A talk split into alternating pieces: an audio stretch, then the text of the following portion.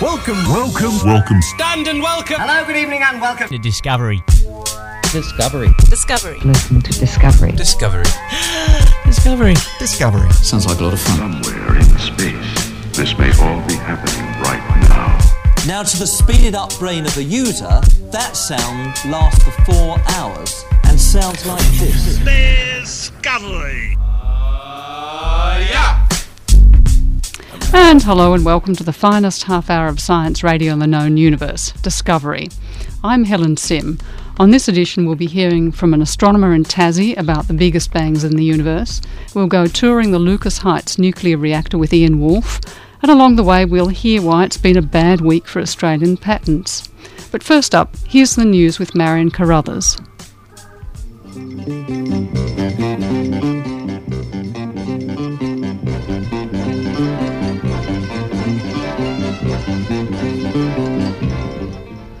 Scientist reports that sporting teams playing in the colour red have an unfair advantage. Apparently, wearing red helps to improve their game relative to their opponents. Now, Russell Hill and Robert Barton of Durham University in the UK analysed four Olympic sports boxing, taekwondo, and the spandex sports of Greco Roman wrestling and freestyle wrestling. In none of these sports do athletes wear national colours. Rather, they're randomly allocated either red or blue, sometimes white. In 441 bouts, red won the most in each sport, about 60% of the time. Not only that, the scientists also looked at the effect the colour red had on both closely matched contests and the pushover contests. For the close encounters, wearing red was a real advantage. But for the pushovers, the colours were evenly matched. Robert Barton told New Scientist magazine, If you're rubbish, a red shirt won't help you from losing. Hill and Barton surmised the benefit of red red uniforms is tied to evolutionary psychology. Are you getting enough exercise? Gillian Swan from Brunel University in London has developed a sports shoe that can help work out if the wearer has walked enough steps to deserve TV time. The shoes contain an electronic sensor and computer chip to detect and record how many steps have been made that day. This information is transmitted to a receiver connected to the TV, which then decides how much viewing time the wearer deserves.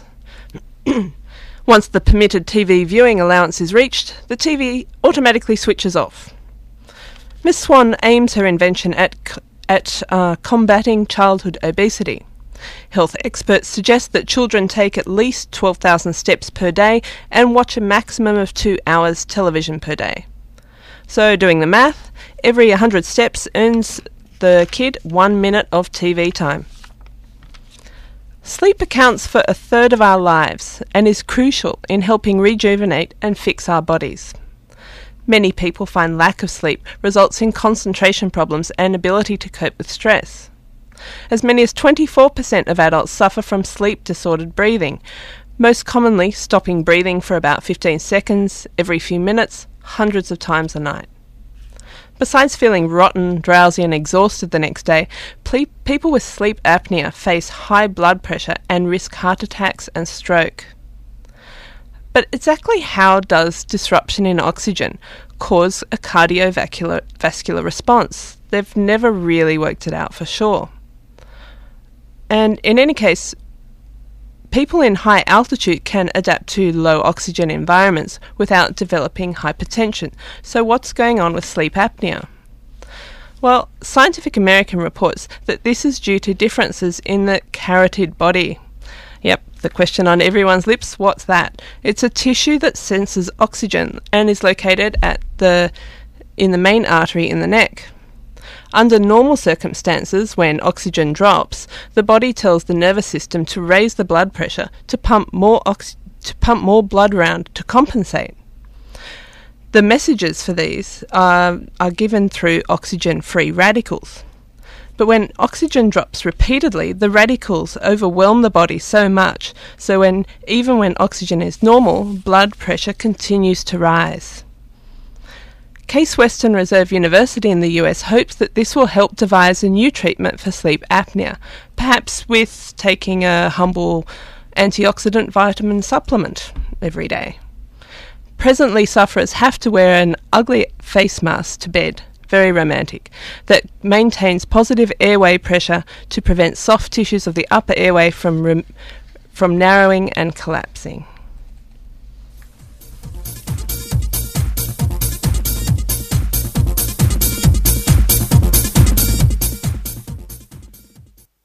Well, there are a fair few astronomers in this wide brown land, and we've found one of the southernmost who might be willing to give us a regular update for what's happening out there in the universe. Dr. Melanie Johnston Hollitt is a lecturer at the University of Tasmania. And this week, apparently, some very exciting things have been happening in space, or at least NASA is excited about them. And they're developments to do with the biggest bangs in the universe, which are called gamma ray bursts. So, Melanie, what's it all about? Oh, hello, Helen. Thank you for having me on the program. Um, yes, this week astronomers are fairly excited about a particular gamma ray burst that uh, went off uh, on the 10th of May. Whoa, just stop there for a minute. What What is a gamma ray burst? Well, a gamma ray burst is uh, a particularly energetic but rather short lived outburst of particles, and for a long time they were quite mysterious. They were actually first discovered by military satellites in the 60s, but they were classified, and so we didn't find out about them until the 70s. But then it took a period of about 20 years before we had any clue where these energetic particles were actually coming from. And um, now we know that they come from various different sources, but uh, one type of source that they can come from are the generation of black holes via supernova explosions.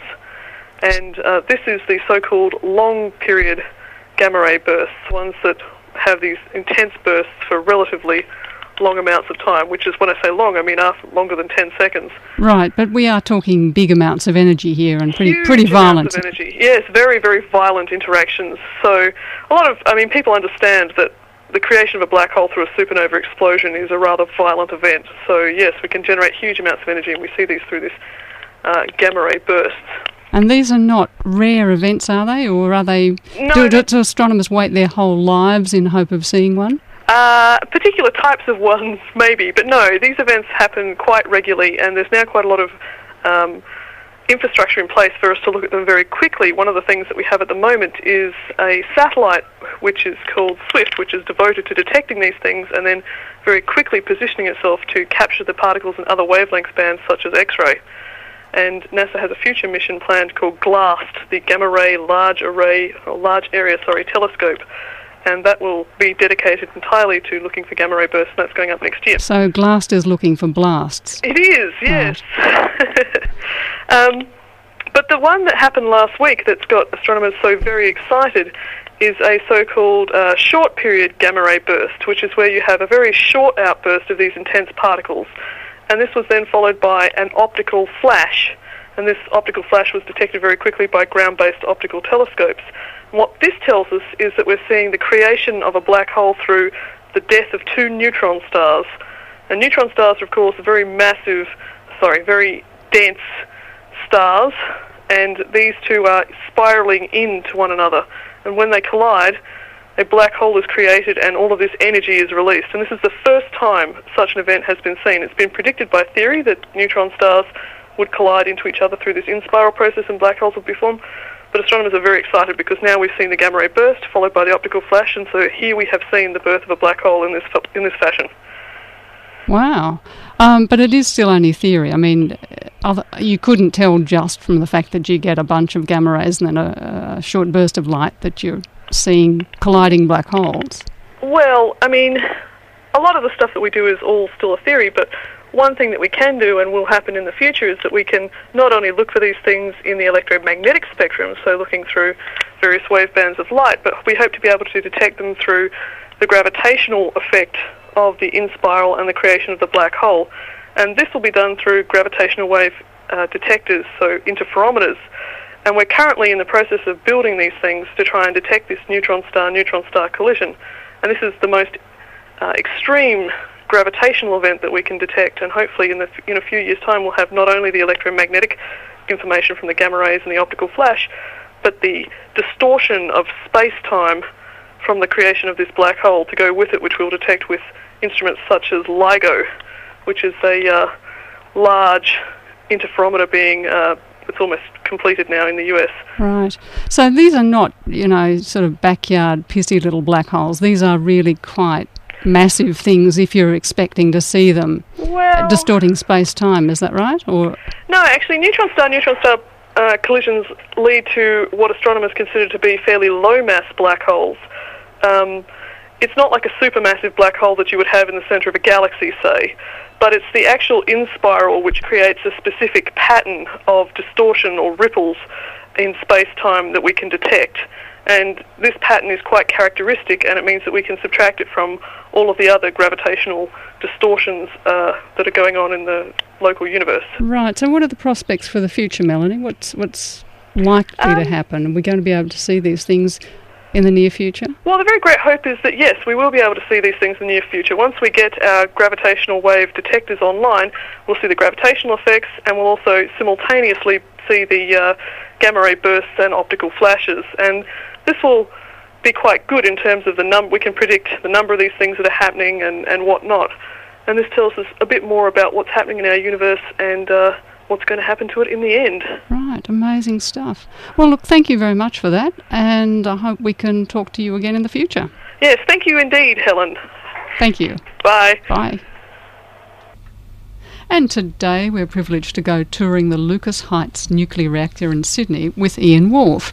Ian, you're not even glowing in the dark. What happened? Well, on Saturday, the Australian science communicators came up in force and they opened the gates for us at Lucas Heights. Well, so you went down there in sort of flying V formation and said, "Let us in, let us in." All right, all right, all right. Well, we sort of came up in dribs and drabs one at a time, and Saturday is a bad day because cafeteria's closed, and the Ah. tour was sort of over 11 to 2, so you missed lunch. right. Does Ansto do tours regularly? Like, does Yes. can anyone just go and have a wander around? Um, you have to organise it with them, and you have to have a photo ID and Right. closed shoes because it's a work site. Mm. Uh, and if you've got a missile under one arm, they'll be asking questions. They do ask you to leave guns and knives at Right. the door. That's Like, nice. it's just straight up. They don't say, "Do you have weapons?" Just leave your guns and knives here. so, what was the purpose of the of the tour? Like, why Australian science communicators? Why were you wandering around?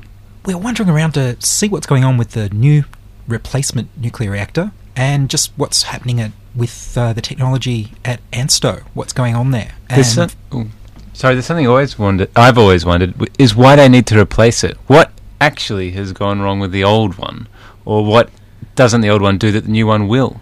So, did well, you get the the old, answers? The old one's pretty old, isn't it? the old one was established in the 1950s, so it's really, really old and well past the end of its use-by date. I see. It's also been too politically incorrect for a new government to uh, commission a new reactor. But they did. Yeah, but it's a replacement reactor, so that's okay. So Well, what's what's yeah. their when, when they take you on the tour around ANSTO around this replacement reactor? What do they show you, and what do they tell you? Well, first off, there's the lobby, which has all their little interactive displays, most of which don't work at the moment. Mhm. There's this giant elephant bird egg, which from Madagascar, and I was, what is this for? Why is this here? This is like as big as three heads. It's huge, and apparently it was found in the middle of Australia by some school kids. And they sort of got it dated, and it's ancient. And it's like it's from Madagascar. What's it doing in the middle of Australia? And somehow this that they you know the old usual you know floating on debris from an island to Australia somehow then into the inland and Cool. but they dated it and that's what the, one of the things they do there is radio dating Right. So there is a reason for it to be there. It's not just random. that's Okay. what it turned out. so out they they showed you the barely working lobby. Yes. Where'd you go next? well from there we went to see where the replacement nuclear reactor parts were just the day before big empty room um, The tour's going well so far. The Yes. lobby isn't working, and now we've got an empty room. Yes, well, they're very enthusiastic, and by this point, you've gone past the razor wire and the electric fence, Cool. past the guys who check that you're all the right number of people in the group, nobody extra, nobody missing. Um, they were going to show us the parts for the reactor, they're they're trying to rush to get the thing built, so they're a little bit ahead of schedule, and they've moved all of the giant pieces of equipment out of the room where they are allowed to show us into where the construction is going on, where we can't actually see anything because it's a work site and we don't have hard hats. Right. So we've had the, the not working lobby, the empty room, which did have cool stuff in it but no longer has. What's next on this tour of discovery? Well, then we actually got to see a neutron beam research room where, so that was a bit cooler. There's lots of pipes going around, and you could see where the neutron beam is being reflected, and we had descriptions of the mirrors and the sort of work they do there, and that was a little bit more interesting. So, what sort of things do you do with a neutron beam down at ANSTO? Well, you go looking into sort of the nature of materials. And you sort of find out what they're made of and, and how you can change the properties to make new stuff. Cool. Like, give, give, is there a for instance? That sounds like alchemy to me. Did you ask about lead and gold? Because I've been looking into that and haven't well, got that's very exactly far. right. Um, that's what they're doing. For example, in silicon chips, you can put in a neutron beam and you can transmute some of the atoms into different atoms so that you've got a really tiny, tiny difference, and you can make really highly sensitive um, cameras, for example, really image sensors and things like that that are really tiny because you're using neutron beams to transmute the atoms, changing it atom by atom. So they're, they're showing you these applications. They're saying, you know, neutron beams, changing atoms. This is all Yes. fantastic stuff, and it's important for the future of Australia. But I'm imagining a group of science communicators are going to turn around and hit them with the big question, which is, what do you say to all the people who turn to you and say it's nuclear, it's bad, we don't want it in our backyard, uh, get rid of it, don't build a new one? Did they have a take on that? Did anyone? They sort of give them did. They did. There were some very skeptical people. Um, they were going on about the about the medical uses and the fact that the radioisotopes sort of only have a half life of 12 hours at the very most if you really super extend it, which means you can't import them before they're gone. Um, From overseas, From overseas, Yeah. yeah. And if you did, imp- if you could import them from overseas, if it was bad to produce them, then you're exporting the badness, and that's Mm. kind of unethical. Um, plus, of course, they're very pro radiation because there's research that you know hormesis that shows that radiation stimulates the immune system. If you don't get enough radiation, you get sick. So you need to There's get a. There's not a the old zero tolerance doesn't. If you think about it, saying an absolute zero level with no experimental evidence or clinical anything, just saying it should be zero because it sounds good is what they've been doing. Well, it's not And- actually possible No, anyway, given it's background not. levels. Yeah. So. Yes, so You're getting sounds a little natural bit like- radiation anyway. It sounds like um, parents who asked, who are now asked to have their children play in the dirt, so they get a bit exposed and get a bit used to it. Go on, Johnny, Sally, go on down and play at ANSTO for a while. Get your daily dose. I, I reckon Exactly. sending my th- well, my friends three and four year olds along to ANSTO to get their dose and play in That's the right. dirt uh, wouldn't go down so well with their parents. Well, they've got the, the kangaroos there as well. There's little joeys in an enclosure. They promise they're not experimental subjects. They're actually just there because they're rescued from the roads and the They're, local they're wildlife naturally rescue. two-headed. That's right. They're going to found be them released. that way, next to that egg out in the middle of the desert. It's kind of weird. exactly. But Oh, Synroc dear. is being worked on as well, and we got to play with some Synroc. Ah, Sinra. Well, we might uh, we might come back to that one in just a second.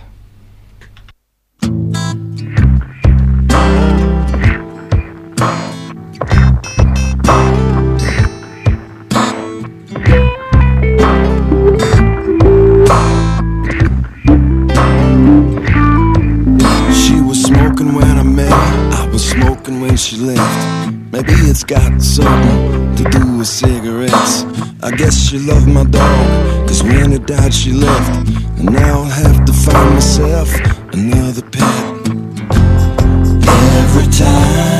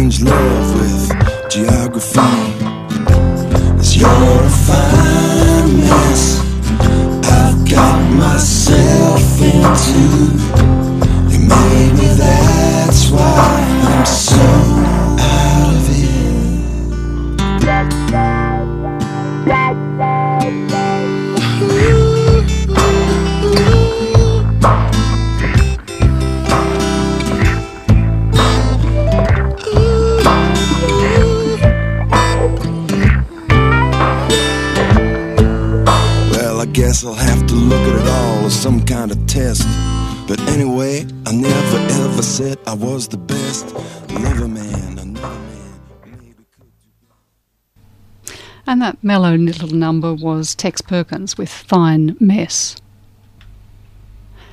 So earlier, Ian Wolfe was telling us about his wander through ANSTO. When you think of things nuclear, of course, you always think of nuclear waste and the problems of disposing of it. Now, some years ago, there was a really cool invention called Synroc, and it was Australian, but that seems to have gone a bit quiet over the years. But now suddenly it's back in the news. Ian, again, what what did you find out? Well, Synroc is a synthetic rock. It's a ceramic that's specially designed so that the crystal lattice traps radioactive waste atoms so that um, it doesn't leach out into water, so it doesn't get into the environment. So you can lock stuff up in Synroc and bury it, and it stays there, and you can put a big fence around it, guard it, and you know that it's radioactive What, so, waste. so you, you've got some, some radioactive stuff. What you, you surround it in Synroc, Yeah, and, they've and it won't get out. That's right. You you basically they've got a process where they heat it all up, mix it all up together, and it solidifies it, and it's one big lump of Synroc that just sits there and doesn't do anything. So those radioactive atoms can't go anywhere. They're That's right. stuck. That's right. Right. They just stay there. hmm and they stay there for a very, very, very long time. Whereas the other only other technology around is glass, and glass slowly releases the radioactive materials into water and then then into the environment, polluting things. Well, this is obviously such a fantastic idea. So, what's happened to it since it was invented? Well, there's there's good news and there's bad news. The the good news is the British have bought rights to use the technology in Sellafield and they're going to store their nuclear waste with Synroc. The bad news is the Americans, after everyone thought they were going to use it because they generate a lot of nuclear waste, um, they're not going to because it's patented so highly that they'll have to pay us for it, and they don't want to pay Australians for technology. They want to have the money stay in America. Hmm. Could be a problem. Nice one. So the test for the free trade agreement. Yeah, I, was, I was just about to say that this wonderful free trade agreement, when it comes down to it, uh, that's all very well and good. But if money were to come to Australia, no, no, no, no, No, don't, we don't couldn't want have any of that. that. Only- Mm. Yes, and there was some other uh, slightly unsavoury news on the patents front this week, wasn't there? Well, this is wireless networking. Um, basically, CSIRO invented the 802.11 technology in 1996, and What, what it's does being what used everywhere. 802.11 dot whatever that's do your for average you? Wi-Fi, isn't that's, it? that's If digital Wi-Fi sort of wireless networking. So your laptop can go to a hotspot and connect to the internet at a reasonably high speed, or connect to your home computer or your office network or your university network. And you can sit in a park, you can sit in a cafeteria or a coffee shop. And all those great ads of get on the people people in business suits sitting under trees doing their work. Every Yeah, single right. new laptop has this technology built in, and, and it's all the new palm tops. technology, isn't it? Because this is very You specific. know, this is the standard. Standard- And we made it. Who knew that? IEEE, you know, the International Engineers Organization has, you know, ratified it, given a special new number and everything, and it's it's used everywhere. And the Australians invented it, and they've patented it, and they want a license for it. So has the money been rolling in for this? Not at all. So what is it that you sell? What is it that's being patented? Like, what is it that they're not getting the money from? The actual technology itself, the the standards, the the the digital words on the piece of paper, Keir. the, the mathematics, the the Yeah. arrangement of circuits. The, so the people who've the made, say, your um, new Apple laptop haven't paid, and the people who make your DSL modem haven't paid, That's and right. the people who build the big routers that sit at the top of the university tower haven't paid. Are these exactly. the people who aren't paying? Microsoft haven't paid. Dell. Ah. There's a list of about six of major manufacturers that are actually attacking CSIRO. What's happened is that CSIRO said, um, "You can pay us now because that's our patented technology that you're using," and everyone said no. They were in negotiations with Buffalo Technology, a Japanese-owned um, American company, and that's just recently fallen over, and they've just said no. So the Americans are taking us all to court. So why why are we hearing about this now? I mean, wireless has been around for a number of years now, particularly overseas. It's taken a while to get to us here in the country that bloody made this stuff. But why are we only hearing about this now? Surely, if CSIRO hasn't been paid, it would have turned around and gone, "Oi, give us money." Well, the way you do things corporately is you go and talk to people before you take them to court and you negotiate what the rate might be. And then after negotiations break down, you, you have further negotiations and then you take them to court. Then you have to wait for the court to hear it, and there's all this sort of legal stuff, and it takes time. And it's only really, I mean, it sounds like it's nine years, but I guess wireless has only really taken off in the last, what, four, five years. But we have had different versions. There's A, B, and G according to the different things I've bought over the years. um, You're getting the whole set. So it's almost a case where CSIRO should have held on to G and not let anyone have it until they paid up, kind of like extortion. Well, the problem is when you patent something, you publish the details of how to make it and how it works. So anybody who visits the patent office website or gets their newsletters, whatever, can read how to do it. The problem is that when they actually implement it and sell the technology, they're supposed to pay you because that's what patents are for, and then CSIRO puts it back into research. Mm. It all gets cheaper. Mm. So Mm. patents are, are a good thing for a short time.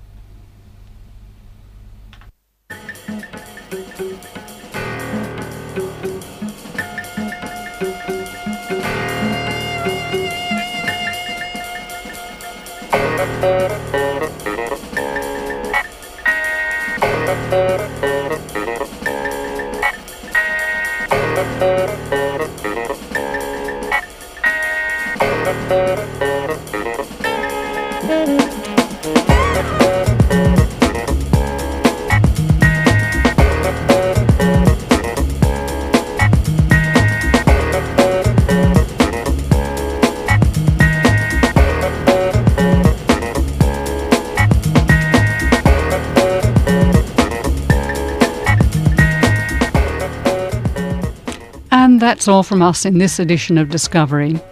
If you'd like to contact us, you can reach us via email at discovery at 2ser.com. That's discovery at 2ser.com. Or check out our website www.2ser.com forward slash discovery. This week's ramble through the halls of science was brought to you by Marion Carruthers, Keir Smith, Ian Wolfe, and me, Helen Sim, with Chris Stewart on the knobs and levers. Discovery is broadcast nationally via the Community Radio Network. I'm Helen Sim. Join us for more science next week on Discovery.